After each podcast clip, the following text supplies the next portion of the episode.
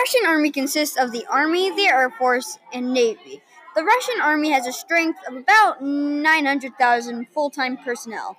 People in the Russian army get paid around $49,669 a year. The Russian army uniforms are straight brown and nothing else.